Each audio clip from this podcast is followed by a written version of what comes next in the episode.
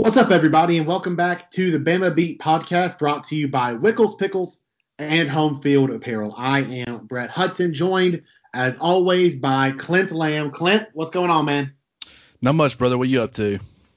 Oh man, I am uh I am deep, deep in this national championship game between Bama and Ohio State. I, I did our uh, USA Today Network video breakdown show earlier today with Bill Rabinowitz, who's part of the the squad covering the Buckeyes for uh, the Columbus Dispatch. And as is typical for these game preview podcasts lately, I just got done filling out my my notebook and updating the uh, record chases for for Smitty for Najee Harris and, and Mac Jones. So we'll get to all of that later on in the show. But I do want to let you know that Wickles Pickles can provide you pickles, relishes, okras, and much more. Normally, I would suggest them as something you could do for your national championship game gathering, but you know, gatherings aren't really something we do all that often, if at all, while we're in the midst of a global pandemic. So you can still do a spread for the people who live in your dwelling. I've always wondered if Wickles okra would fry well. Like I'm sure the okra itself fries the way it's it's supposed to, but I'm curious if Wickles okra with the the patented heat that comes with your your Wickles. I'm curious if that would taste well in a uh, in a fried format. Um, so if anyone does that, let me know. But otherwise, go to wicklespickles.com to learn more about all of their products. Again, it's a family recipe that is 90 years in the making, right here in the state of Alabama. You can find their products in the pickle aisle of your local store. Wickles Pickles, let's get wicked. So, Clint, we'll get to the national championship game momentarily, but I think the the thing that everyone is still talking about, which uh, happened last night, we're recording this Wednesday morning. DeVonta Smith won the Heisman Trophy, the third Heisman winner in the history of Alabama, Mark Ingram and Derrick Henry. And I I don't know what to take away from the voting results. It was pretty clearly Smitty's trophy. So DeVonta Smith got 447 first place votes. For comparison, second place Trevor Lawrence got 222.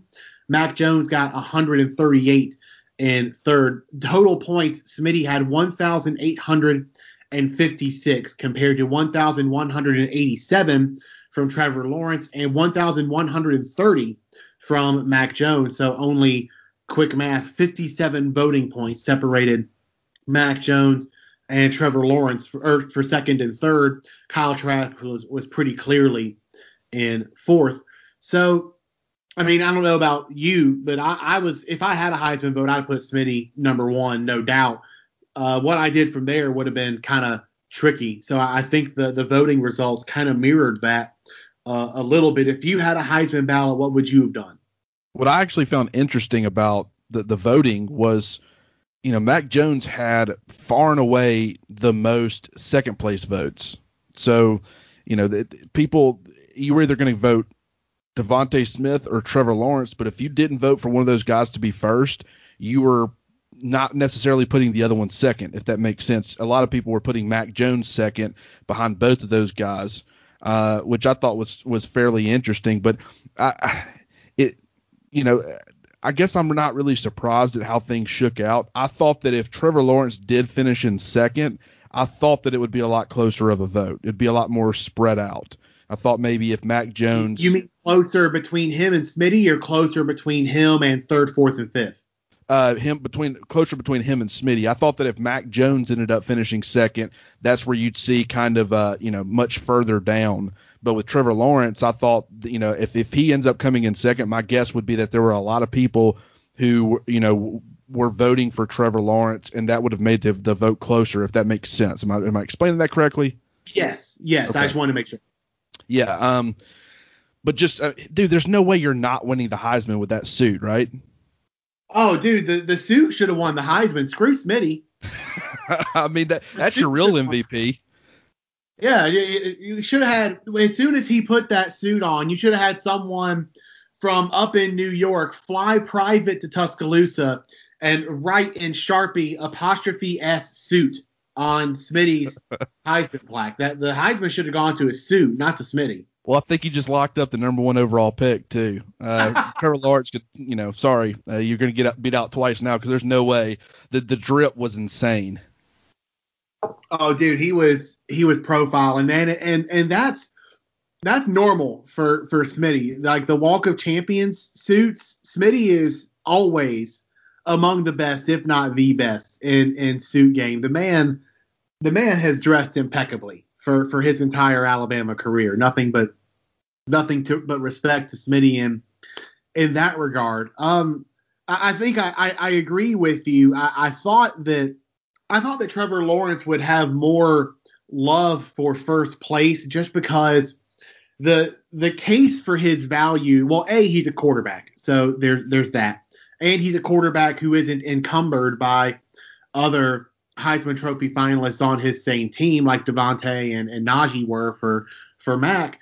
But the the case for Trevor's value was very easy to make in that basically you can narrow it down to the two games against Notre Dame. And, Absolutely. And Heisman voters didn't have the the semifinal uh, at their um, at their use. The uh, the ballots were already cast by the time the semifinal happened, so you, you can't take that into consideration for this conversation. But the the two games against Notre Dame pretty much made a, a really good case for for Trevor Lawrence, and, and Trevor wasn't the only piece that Clemson was missing in that first Notre Dame game, but Notre Dame wins that first game 47 to 40 in double overtime. And then in the second game with Trevor there at a neutral site, Clemson just dominates. Like there there was really no shadow of a doubt that Clemson was going to win that game. So the the case for for Trevor's value was very obvious. And when you fold in the fact that he is a quarterback,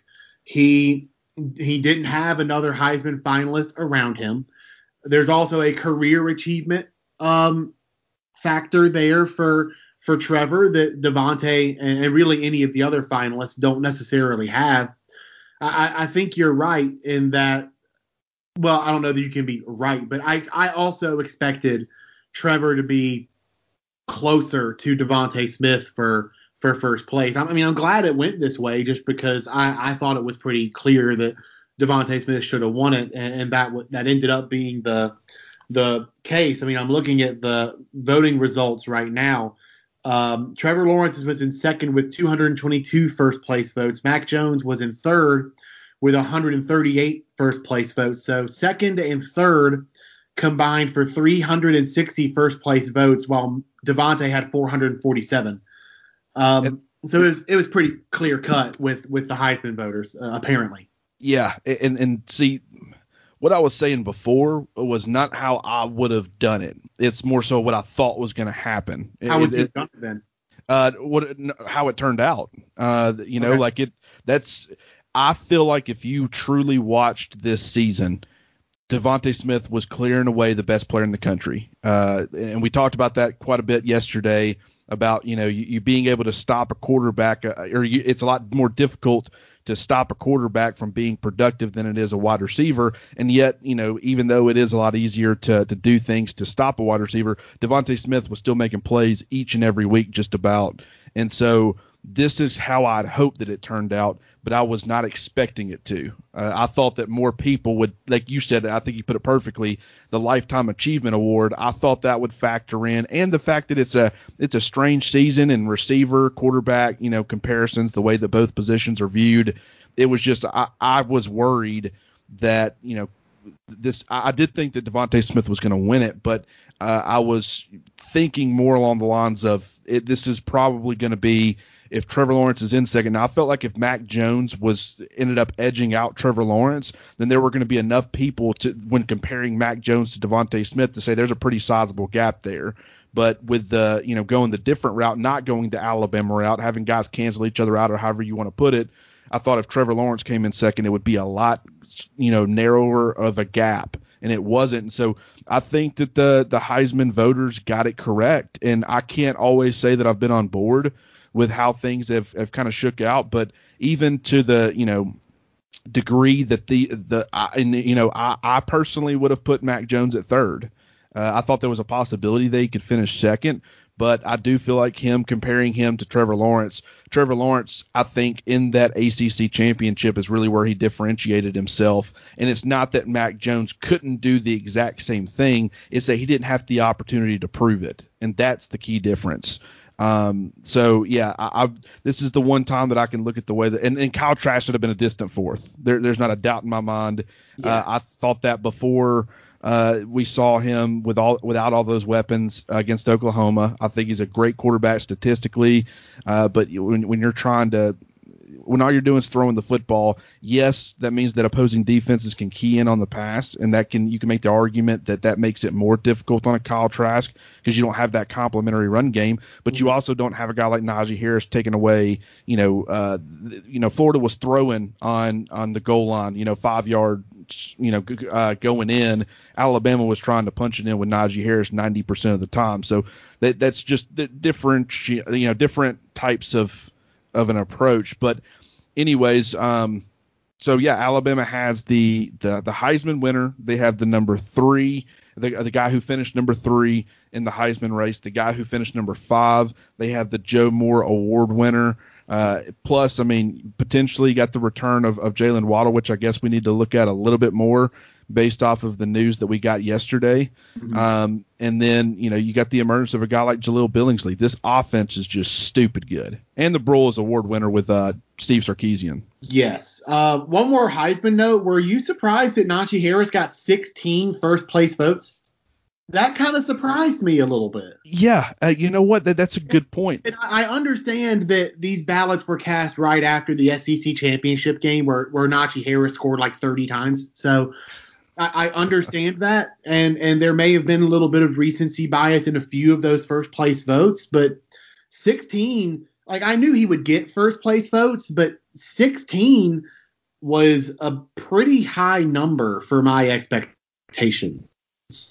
Yeah, no, that's actually a great point. It's something I didn't really think about, but I mean that just tells you what Najee Harris has meant to this Alabama offense because to have the the kind of performances that we've seen not only from Mac Jones breaking Alabama records and DeVonta Smith, you know, good enough to become the first receiver in SEC history to win the Heisman Trophy, and just statistically what he's been able to do. Uh, to, to still have Najee Harris involved in that conversation, you truly had to have a special type of season at the running back position to to keep yourself relevant and involved in this discussion. And not only did he finish fifth, he had you know several people vote for him you know to, to win the Heisman. So I think that that's pretty cool. Now, do you think that those two running backs for Alabama, Mark Ingram and Derrick Henry, maybe said we're sticking with the with the runners. We're going to go with our guy. I guess that's possible. I don't know if they've revealed with who they voted for or if they will.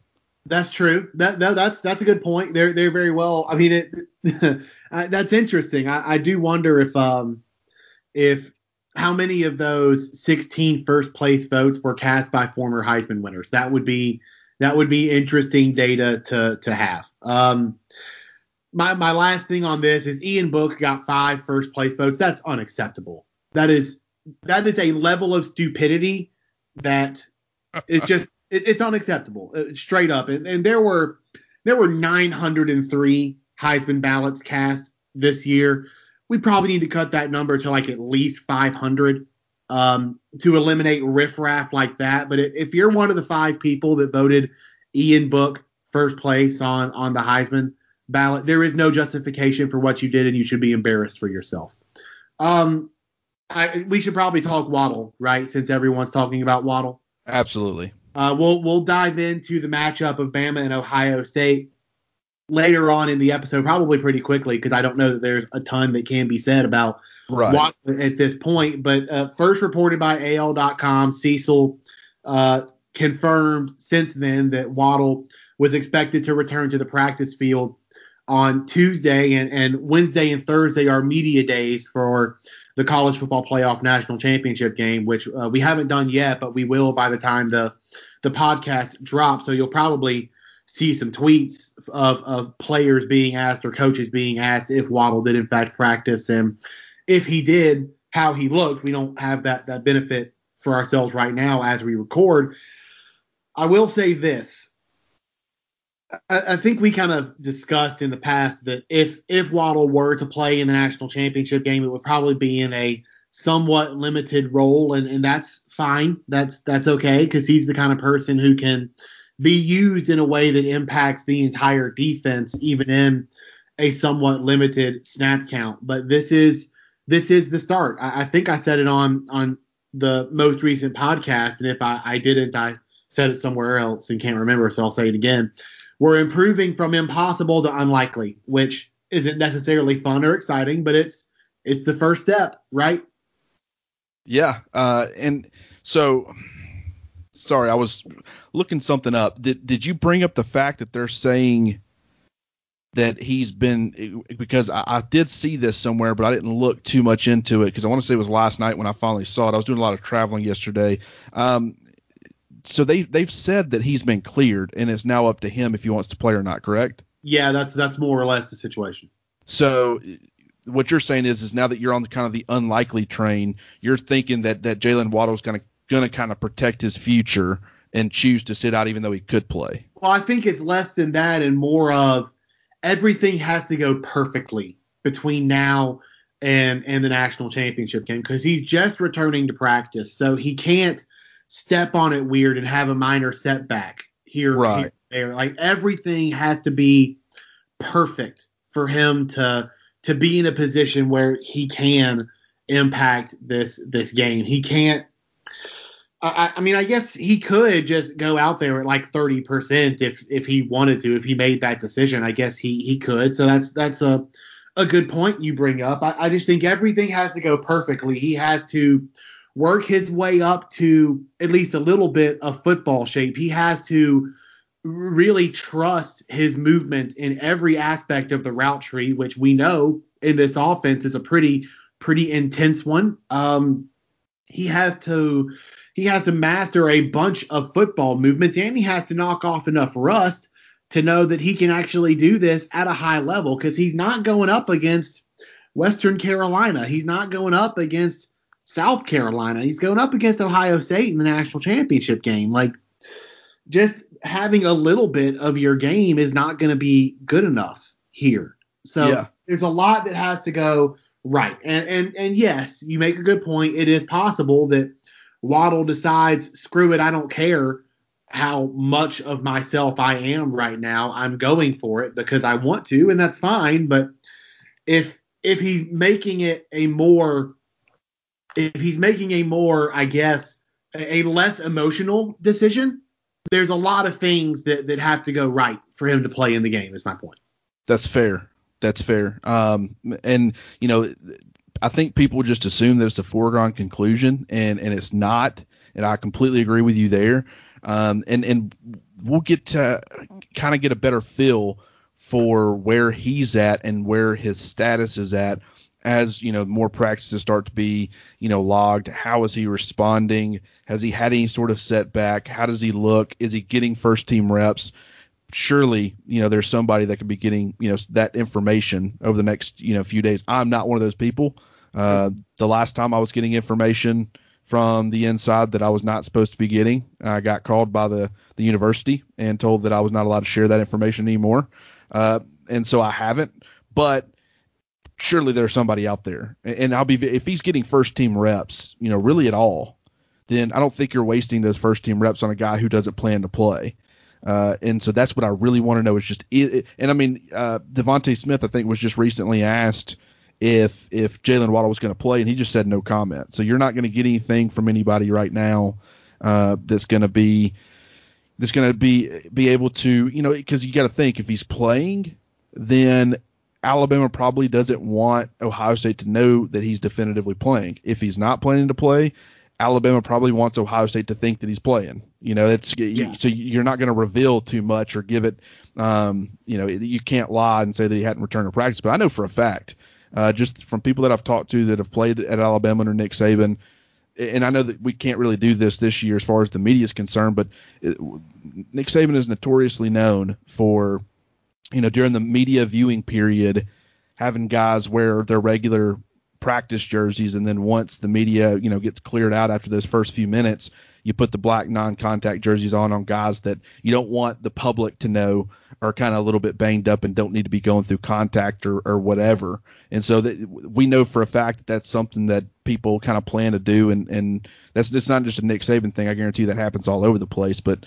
Um, so I don't know that we'll get any more information than that, but it is something worth monitoring. If he does play, even if it's in a limited capacity, there's no doubt in my mind that he's going to at least you know be a very valuable decoy and take away some of the pressure from some of the other you know impactful players on this Alabama offense. So it, it and it was like we said yesterday, even if he doesn't play, the impact can still be made just from making Ohio State prepare for it. So uh, you want to kind of take a quick break and then maybe get to the game on the other side of it? Yeah, as you can imagine, there there are a lot of directions to go with with this matchup. We'll get into all of them after the break. You're listening to the Bama Beat podcast. And we're back on the Bama Beat podcast brought to you by Wickles Pickles and Home Field Apparel. Home Field Apparel is collegiately li- is licensed collegiate apparel with unique logos that you've probably never seen printed on apparel before of over 100 schools on their website. Of course, Alabama is one of them. 13 pieces on homefieldapparel.com. You can use the promo code BAMABEAT to get 20% off your first purchase. That applies to Alabama gear and otherwise, but I think we can reasonably assume that people who are listening to the Bama Beat podcast will mostly be interested in uh, Alabama apparel. My dad actually, the last time my parents came up here to to see my my daughters, the the grandchildren, not me, not here to see me, here to see the the grandchildren. Obviously, that's how it works. Yeah, he was he was wearing a home field shirt. Uh, it's a it's a it's called the retro crimson tide T-shirt. It's a red logo of like a wave coming out of the T-shirt with a football and the word Alabama printed uh, across it. Again, it's called Retro Crimson Tide T-shirt on homefieldapparel.com. So go to homefieldapparel.com. You can use the promo code Bama Beat to get 20% off your first purchase. If you want to celebrate Smitty winning the Heisman Trophy, there is a uh, hoodie of a red Big Al giving the Heisman pose on it. So there's another way to to work some home field apparel into your life. And when I say that they have a wide variety of schools, I'm talking big football playing schools that you see on TV all the time and schools that you've possibly never he- heard of from Purdue to UC Irvine, from UCF to Slippery Rock, from Auburn to, let's see, Franklin College, from Florida State to Radford, IUPUI, Iowa, Iowa State, Virginia and Virginia Tech. Wide variety of schools on homefieldapparel.com. So, should we do Bama's offense versus Ohio State's defense or Ohio State's offense versus Bama's defense? There's a lot there's a, a lot of ways to go either either way. Um you know what, dealer's choice. I'll, I'll let you take it because I mean, I, I th- yeah, I think that you could literally go either way with this right now let's start with Bama's offense against Ohio State's defense because that was something I was curious to ask Bill Rabinowitz about to to go back to the start of the podcast. We're recording this not long after I did a video uh, thing with Bill Rabinowitz of the Columbus Dispatch. And something I wanted to ask him about was Ohio State's pass defense because its season long numbers aren't really all that impressive. Like they're they're allowing 7.3 yards per attempt, which is 10th in the Big Ten. I think it's like ranked in the 80s somewhere nationally. If you put them in the Big Ten in the context of big passing plays allowed, let's see, they've allowed 27 passes of 20 yards or more in only seven games, which is tied for 10th in in the Big Ten. I had to put it on the conference level because the Big Ten played kind of a shortened season, so some of the the national numbers can can get skewed when you're not rating it on a per attempt or, or a per game basis. And I was just interested in that because it doesn't look good, especially when you're playing against an explosive offensive team like Alabama. But as uh, certain sects of the fan base have beaten like drum, Ohio State is still in the small sample size portion of, of their season, right? They can still have little things here and there that impact their season long numbers in a way that you might not see with schools like Alabama or Clemson or otherwise.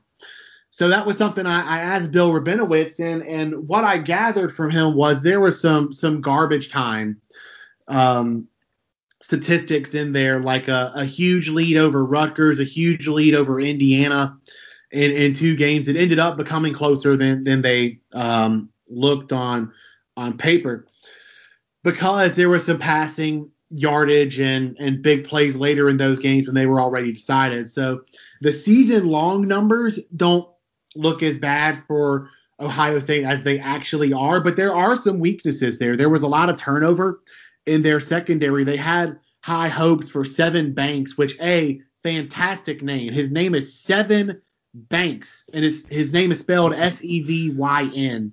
Sevyn Banks. There were big hopes for him as a cornerback, um, succeeding Jeff Okudah. And uh, underwhelming would probably be the way to put it. Not bad, just just underwhelming there, and there have been some other places on the defense that have fit the same bill. So you're you're looking at an Ohio State pass defense that has not met its expectation. I think it's fair to say, and you're going up against possibly the best passing attack in Alabama football history. Not necessarily a fun matchup.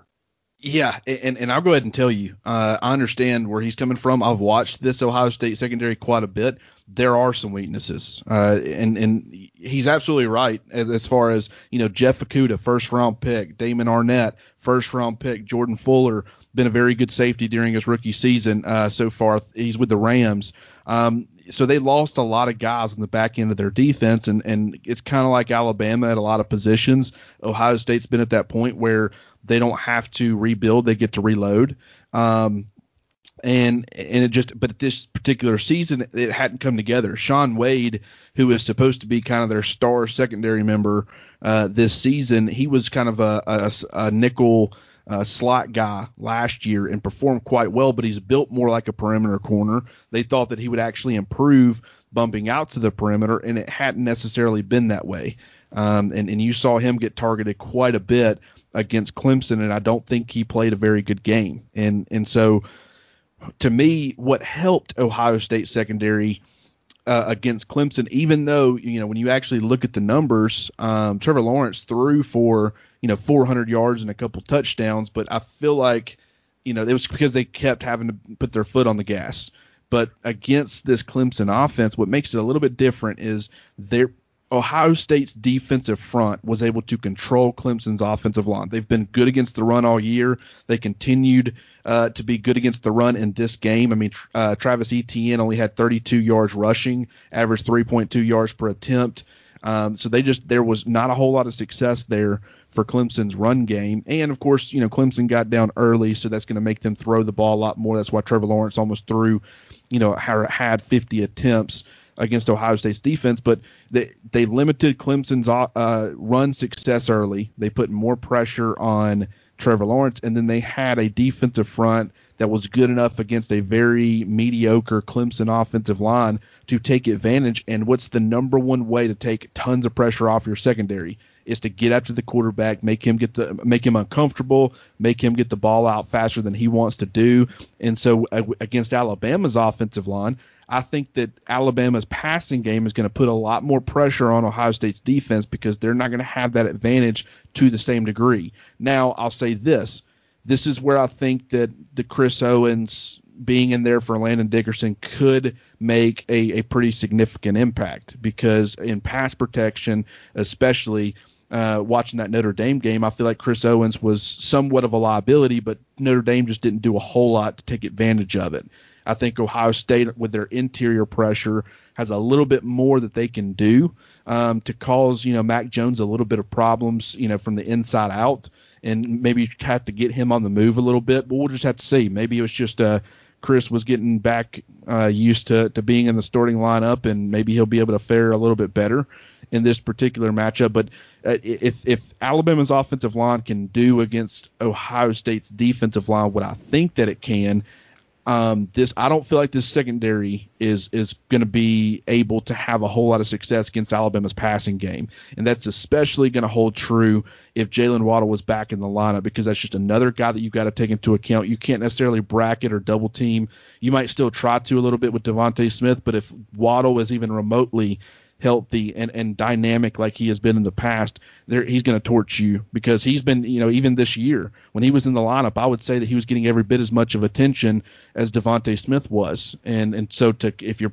trying to give DeVonta Smith the attention that he deserves. You got uh, Metchie, you got Billingsley, you potentially have Waddle, you have Najee Harris out of the backfield. Ohio State does not have this type of secondary where you can just leave any one particular guy on an island. Uh, everybody thought, like I said, that would be Shaun Wade. It has not been him. You don't want to do that. They might be forced to, but it's. I don't think that's going to bode very well for them. So that's kind of how um, I view Alabama's, you know, uh, offense going against Ohio State's defense. Uh, I, I, think that even though uh, um, Ohio State looked fairly good against Clemson as far as creating some turnovers and, and causing Trevor Lawrence some some problems, I just don't think this is a much different matchup. And I'll say this: it was very interesting going back to watch that Clemson Ohio State game because you know what everybody said about Clemson and um, and Brent Venables and being able to you know still signs. You know, there's what he was being accused of, which is legal, by the way. I want to always continue to reiterate that. But um, it, it, was interesting because Ohio State countered that by going huddle and not allowing them to still play uh, signs. But on the flip side, it seemed like that Ohio State knew everything that Clemson was doing. Uh, it was either just incredible film study, which I do think with the way that Ohio State wanted to win this football game, I would not be surprised if it was just purely film study and they, you know, the defense dove in. Justin Fields has already come out and said, I've never prepared for a game like I prepared for that game. Um, and and so I wouldn't be surprised if other guys were doing something similar. But it just there was a lot of things that Clemson likes to do with speed options and different things that they were not able to have that kind of success against uh, Ohio State's defense because they just they knew it was coming. Um, and so I, I think that with the way that Al, now granted to be fair to Clemson as well, you also don't have your offensive play caller and Tony Elliott, uh, which I think does affect things. But with the way that that Steve Sarkisian calls games and is very keeps defenses on their heels, I don't think it's going to be a much more difficult game plan or team to prepare for for Ohio State than Clemson was. Even though Clemson has a ton of talent, um, you know, offensively as well.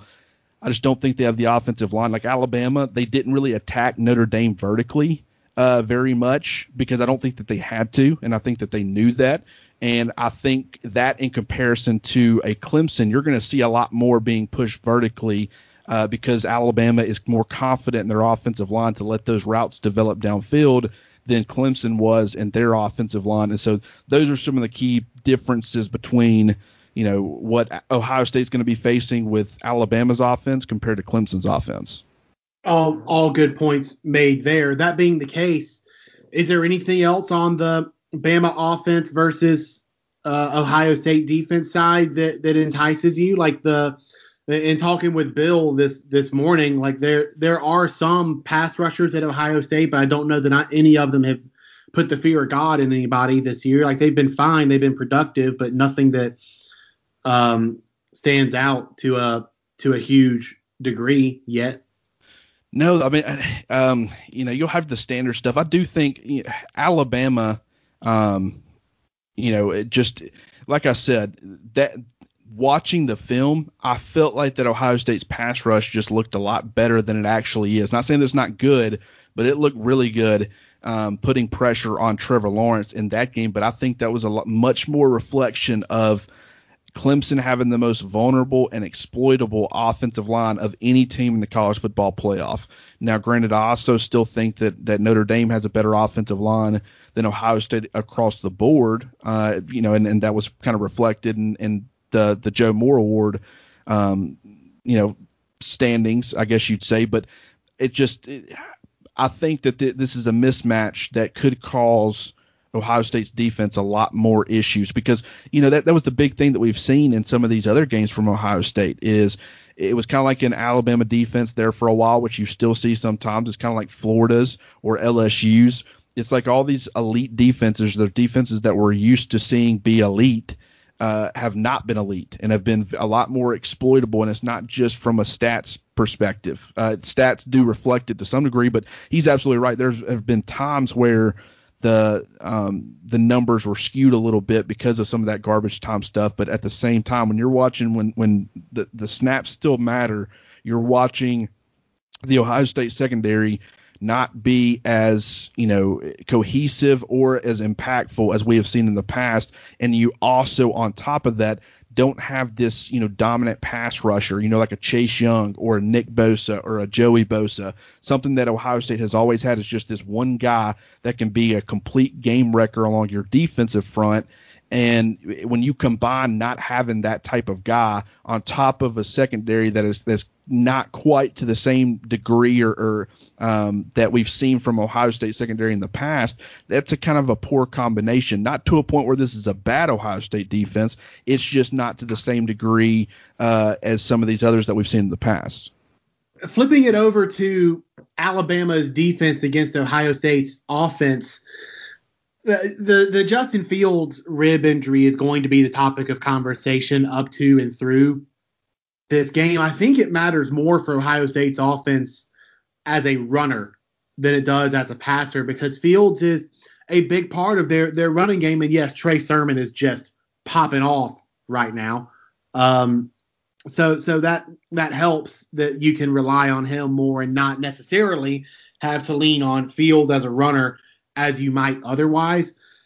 But I think that's a big part of things because uh, as as we've seen time in and time out, Alabama hasn't quite figured out how to cover a tight end this year. And, and Ohio State has Jeremy Ruckert, who has a very interesting season going so far. He only has 12 catches on the year. Five of them are for touchdowns. He had three catches in the semifinal, two of them for touchdowns. So when they do go to the tight end, they're they're kind of lethal with it, and, and, from a from a scoring perspective. And if if Ohio State is able to run the football and they're able to use their tight ends in the run game, which they do just by default, that that forces Alabama to do different things with their safeties to kind of gum up the works in in the run game, which could open windows of opportunity for someone like Jeremy Ruckert to sneak through the cracks, have a couple of touchdowns in this game that, that very well could be the difference. Um, and, and, you're already having to deal with Garrett Wilson and, and Chris Olave, two guys who have are in the midst of 650 yard receiving seasons, and Olave just had a huge game in the in the semifinal. So you're already having to deal with that and a, a run game that is very prominent for, for Ohio State, and they do so in a bunch of different ways. So if Fields and Ohio State in general are able to run the ball a little bit, I think that'll uh, change things. Not only because that's a big part of their offensive identity that they continue to have access to, but it will increase Ohio State's ability to expose a proven weakness of this year's defense. That's a great point. And you know, I don't because of what's been you know happened to Justin Fields with the rib injury, it you know you're it's going to limit what Ohio State likes to do. They're not going to run him on design quarterback runs nearly as much. Now, when you've got a guy who's rushed for you know close to 500 yards, uh, well 550 yards in just the last two games alone. Uh, you know that that's going to take a lot of pressure off of him, and I do think that Trey Sermon's going to be a very important part uh, you know, or a very important factor for how this game ends up turning out. Because if they can't get him going, that is what they've kind of built their offense around in, in a lot of ways. Now, Justin Fields throwing for close to 400 yards and six touchdowns, even with that injury, extremely impressive. I just feel like with when when it's that initial adrenaline when it kind of starts to, to die down a little bit and you've kind of had to sit on that injury for several days, I feel like it gets worse, and it'll be much tougher to get that adrenaline factor back up there uh, than it was, you know, when you're kind of already in the midst of it and, and, you suffer an injury. So maybe Justin Fields. I'm not saying that he's not going to be impactful. Uh, I, I, don't know what his health status is. I couldn't really tell you, and none of us are really going to know either uh, how much he's hindered, or you know they they might actually want him to you know be underestimated going into this game as far as what he's going to be able to do, and then he can end up su- surprising some people. Uh, but what I do will say about looking at this Alabama defense, and what I'm trying to do is, is compare it to a Clemson because from a talent standpoint, there's not a whole lot that you can take away from the the opponents that Ohio State has played during the regular season or in the the Big Ten championship. Now, granted, Northwestern's got a very good defense, so you can maybe go and, and take some things away there, but they're just they're they're a very rally defense. They they don't have the same caliber of talent as a Clemson or an Alabama. So how Northwestern won is, you know, you, you'll probably have to win in a little bit of, of a different way because you just scheme things a lot differently than they do, and what they how they expect to have success. But when when watching Clemson, the the issue that I think Clemson had is they don't have the the caliber of players in the secondary, the rangy, the same rangy safeties or the same corners like a like a Patrick Surtain that can kind of be not necessarily left on an island, but you can. I'll, t- I'll put it to you this way: Clemson was not able to run man defense consistently against Ohio State because they were getting torched by doing it. I think Alabama will be able to run that effectively enough to limit what Ohio State's doing. And by doing that, that's going to open up the possibilities for a lot of other things. So I think that's something to keep an eye on. But you're right that when you're looking at, um, you know, an, an Ohio State offense, Notre Dame Kyren Williams, good running back. Ian Book, kind of a you know um, is he this prolific passer, this incredible quarterback? No, but his ability to escape pressure and extend plays and do all these things that is tough to defend. And I talked about it yesterday. I feel like Justin Fields, in comparison to that, he's not that kind of quarterback. So I, I you know, we'll see what kind of success Alabama has. I'll get to that in a second. But just having the the, the triangle there of Trey Sermon, Chris Olave and, and, Garrett Wilson as your two receivers, plus you know with, with, Jeremy Ruckert that you were just talking about at tight end. You got that triangle plus another factor with a tight end that makes it to where Alabama can't, you know, they, they can't take the Bill Belichick approach and just say we're going to take away, you know, your, your top option. They have enough options to where you got to count for a lot of different guys, not to the same degree as Alabama, but you know enough there. Um, and so that's another important piece. Um, so it, in your, do you have an X factor for for this game or for this particular matchup? Alabama's defense against Ohio State's offense. Ooh, um, probably your safety tandem or trio, depending on um, your your terminology. Um, uh, Jordan Battle, Daniel Wright, Demarco Hellams, Malachi Moore, Brian Branch, whatever the combo is there, depending on Malachi Moore's health, and then uh, and, and then whether it's going to be Demarco or Daniel Wright at, at, deep safety alongside Battle, probably those guys, because as, as we mentioned, Ohio State is is one that favors running the football. Um, so so you're going to need some of those guys to come up and run support, which Jordan Battle's been pretty good at lately. But there's also going to be times where you're you're asked to either help on Olave and and Wilson, especially when they line up on the same side of the formation, which they do sometimes. And with Jeremy Ruckert, the the tight end, I think those guys are going to be pretty pretty crucial because Alabama's defensive line has improved to a point that you think they can at least hold their own against this Ohio State offensive line, especially if they still have COVID issues on uh, at that position group, and they have to do it without possibly one starter or more.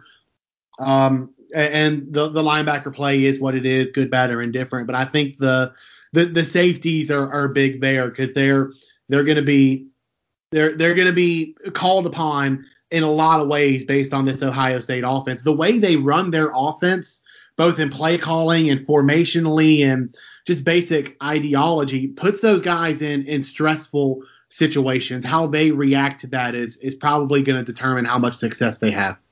Yeah, I completely agree, and it's to me the most important part. I think, like I said, I feel like Alabama is going to be able to run a lot more man coverage than Clemson did, um, and, have more success doing it.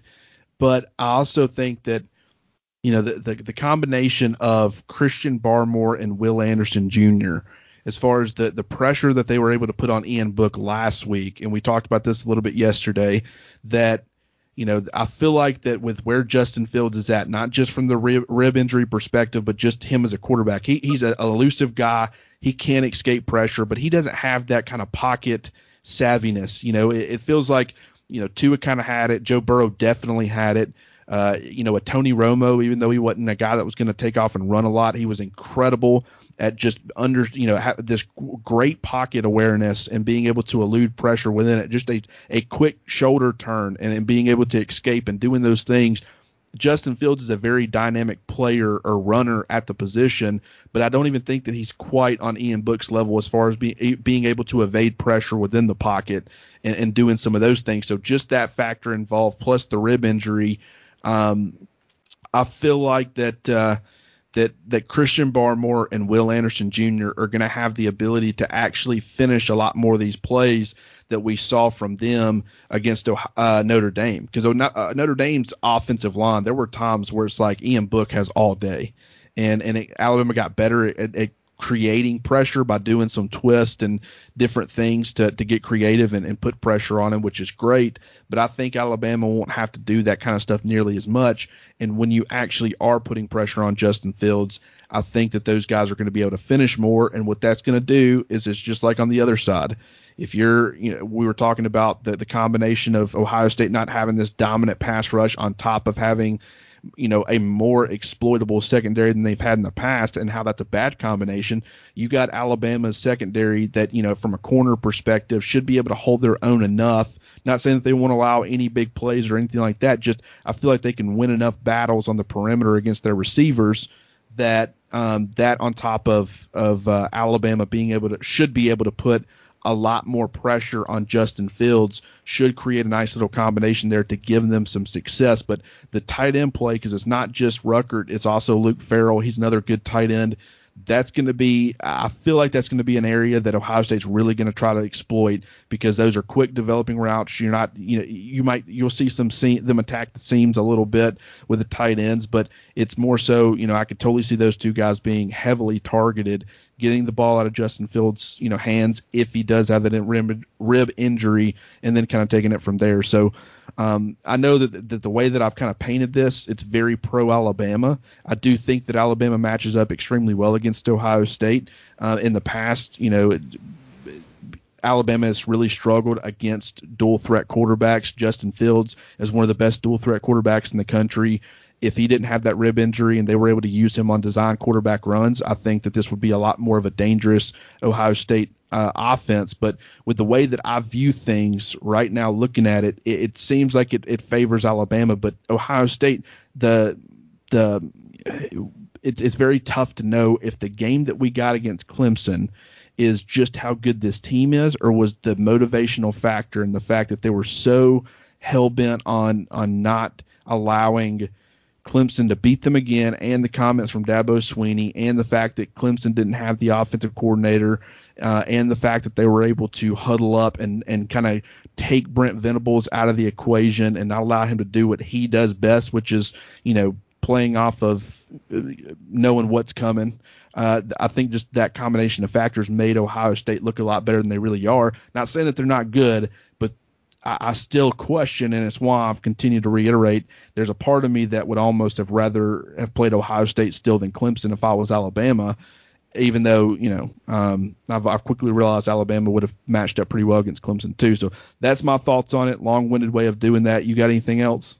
I thought Hunter had a good take on on that subject where you're you're pretty confident just based on the build of the three teams involved that the national title game was going to be a shootout of some kind. So you would probably prefer that uh, Justin Fields be the quarterback on the other side as opposed to Trevor Lawrence.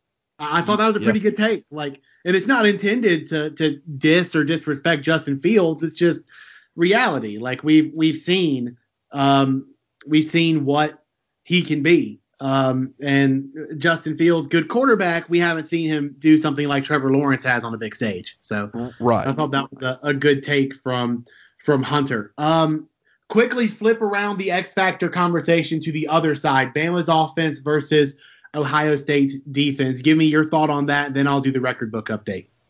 Okay. Um, let's see. Yeah, for me, it's probably. Oh, there's there's so many different ways that Alabama can attack you, but I think that X factor not from the from the standpoint of being the most impactful player, but the X factor is who's going to make the biggest difference. And I think for me, how Chris Owens plays could make a huge difference in this game.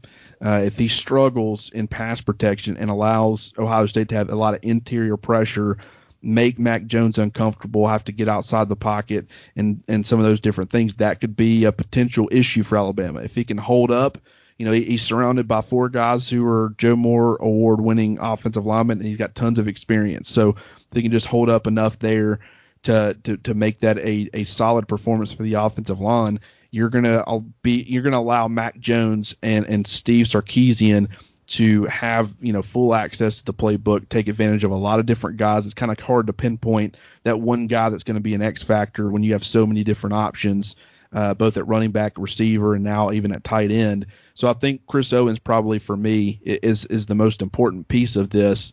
But uh, that there's going to be a lot of guys who make a huge impact. Okay, let's do the uh, let's do the record book update before we get out of here because uh, next time we podcast together, the the national championship will be awarded. It's kind of weird that we're finally here in, in this uh, strangest college football season that any of us has ever experienced. Let's start with Najee Harris. He is there. There's kind of a, a gap for him as he tries to move up the career rushing yards list. 109 yards would get him to a tie for 12th, but he would need 164 yards to get to a tie for 11th. Again, this is in SEC career rushing yards. So a, a solid game would would get Najee up to 12th in SEC history in career rushing yards. It would take something pretty electrifying to get up to 11th or higher than that. Um, touchdowns. He can work his way into the top three in SEC career rushing touchdowns with three. Actually, two would get him a tie for third, and three would get him into the top three by himself in SEC career rushing touchdowns. He could also get some receiving touchdowns in there and work his way up in total touchdowns. He's three touchdowns behind Tim Tebow's SEC record for total touchdowns. So some receiving touchdowns for for Najee would help him in that regard. And total touchdowns, so rushing and receiving, three to tie the record SEC career record, four to break it. For Mac Jones, uh, as you can imagine, the the Joe Burrow season last year kind of makes the the SEC career, um, SEC sorry, single season passing yards record tough to attain. But he can get to second with 240 passing yards, so that feels that feels like a, a borderline guarantee. Um, for Mac there. He can work his way into the top five in SEC history in single season passing touchdowns with three. He would become tied for fifth in SEC history in single season passing touchdowns with three. Uh, would get to a tied for four with four passing touchdowns. And now for DeVonta Smith, very likely to make some some pretty significant history with his first touch of of the game. He needs 10 yards to break the SEC record for career receiving yards. And when he does that, he will be he will be the school record he will be the record holder in school career rush receiving yards, SEC career receiving yards, school single season receiving yards, and actually no, that's not true. He'll get there with so let me let me backtrack.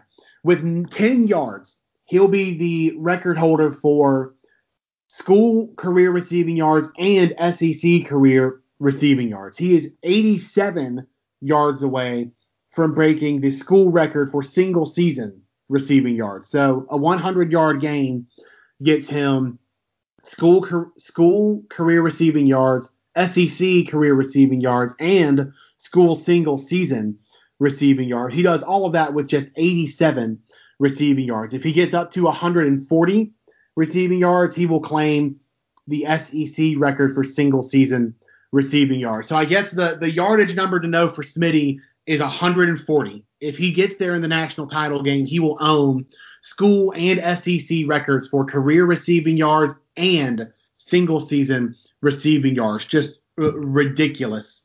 Um, five catches would tie the school record for career receptions, uh, as you can imagine, held by by Amari Cooper. So there's there's one to watch. Let's see if with one touchdown he will set a new SEC record for single season receiving touchdowns. With two, he will get into the top five in NCAA history in both single season receiving touchdowns and career receiving touchdowns. So his first touchdown will will more or less conclude his climb up the school and SEC list, and we'll be looking exclusively at NCAA lists from from that point forward. So that's what you're that's what you're looking at from a record book perspective in this one. Insane. Um, just and I'll be looking forward to seeing how all these individual awards kind of start to shake out because just based off of what we've already seen, it has been pretty incredible that you know what Alabama has been able to achieve, uh, especially offensively this year. That's pretty cool. So, Brett, as always, appreciate you taking some time out of your day to hop on here with me. Uh, we'll be doing a a national championship uh, recap uh, probably on Tuesday, I guess, considering the game's on Monday night or it's supposed to be if all goes according to plan. And we'll kind of take it from there. So always appreciate you hopping on here with me. This has been the Bama Beat podcast brought to you by Wickles Pickles and Home Field Apparel.